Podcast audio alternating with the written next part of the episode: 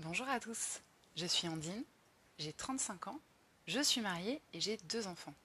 Et en 2020, j'ai décidé de quitter mon job pour rejoindre l'économie sociale et solidaire. Pour ceux qui ont envie d'avoir de mes nouvelles ou qui aimeraient eux aussi changer de carrière, j'ai décidé de raconter ici mes aventures. Cette semaine, je reviens sur mes premiers pas dans mon nouvel univers professionnel. On était au début du deuxième confinement, donc forcément mon arrivée a été un peu chamboulée, donc je vais vous expliquer tout ça. Mais avant de vous plonger dans mon mois de novembre, j'aimerais revenir sur une notion qui m'est chère, la bienveillance. Oui, pour moi, la bienveillance au travail, c'est important. Pas parce que je suis fragile et que j'ai besoin qu'on me protège. Pas non plus parce que je vis dans le monde des bisounours. Tout simplement parce que j'aspire à une société qui place la bienveillance parmi ses valeurs importantes. Et pour vous répondre, oui, j'y crois. Oui, évidemment, je doute souvent. Mais céder au doute, c'est abandonner l'idée de tout espoir pour notre société, alors je tiens bon et j'insiste. Tout ça pour dire que lors du speed matching, la bienveillance, j'en ai parlé à mes interlocuteurs, mes huit interlocuteurs, et ça, le speed matching, j'en ai parlé la semaine dernière, et ça ne les a pas fait sourire. Ils ont trouvé ça normal en fait, et pour la plupart, la bienveillance faisait partie des valeurs fondatrices de leur structure. Certains m'ont dit que c'était une valeur clé qui devait être partagée par chacun. Forcément, ça m'a vachement rassurée. Oui, parce que moi, je croyais que c'était une notion galvaudée.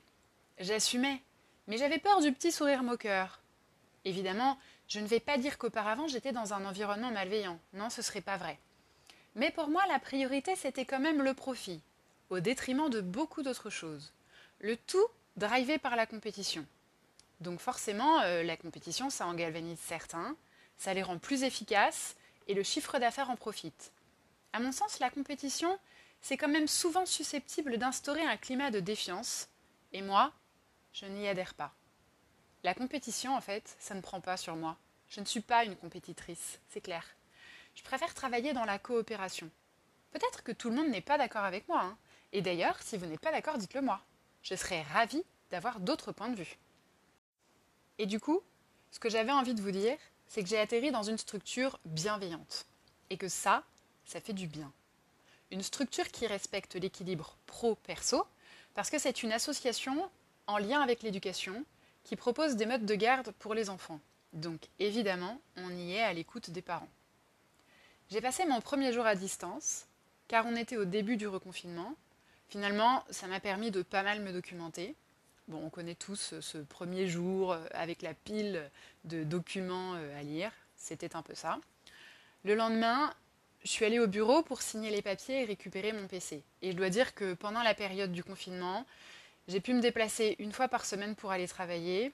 Donc je suis assez heureuse d'avoir pu rencontrer mes collègues de travail, échanger avec la présidente de l'association et finalement créer et maintenir un lien avec cette nouvelle vie professionnelle.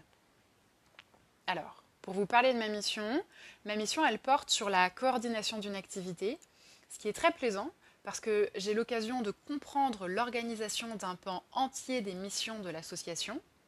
Dès le début de ma mission, j'ai dû remettre beaucoup de livrables, ce qui m'a permis de me rendre utile tout de suite, ça c'est pas mal. Je suis en contact avec toute l'équipe liée à cette activité, ça me permet d'avoir une visibilité globale du projet. Et au-delà de la coordination, je participe pleinement au développement de l'activité en vue de l'atteinte de nos objectifs. Je rencontre beaucoup d'interlocuteurs différents et surtout très différents des interlocuteurs de mon ancienne vie professionnelle. Ça, c'est très enrichissant, même si ça demande pas mal d'adaptation. Et ce qui est très chouette aussi, c'est de partager avec les autres associés. J'avais échangé avec une fellow avant d'intégrer le programme qui m'avait dit qu'au-delà de ces deux missions, elle avait eu la sensation d'en vivre 30, celle de tous les autres associés. Et c'est vrai, on échange beaucoup et on a l'occasion de se confronter aux problématiques rencontrées par les autres et aussi d'apporter éventuellement des solutions issues de compétences qu'on maîtrise plus particulièrement. Chacun a un bagage différent et c'est autant d'opportunités d'avoir de l'aide ou d'en donner sur tel ou tel sujet. Voilà, la semaine prochaine, On sera l'année prochaine et ce sera sans doute l'occasion de partager nos vœux. Je vais réfléchir à ce que je veux euh, vous souhaiter et me souhaiter pour l'année 2021. Merci de m'avoir écouté et n'hésitez pas à me faire part de vos remarques, de vos suggestions. Si vous vous reconnaissez dans mon cheminement et que vous n'avez pas sauté le pas, on peut s'en parler. Et si ça vous fait juste plaisir d'avoir de mes nouvelles, c'est bien aussi. À la semaine prochaine!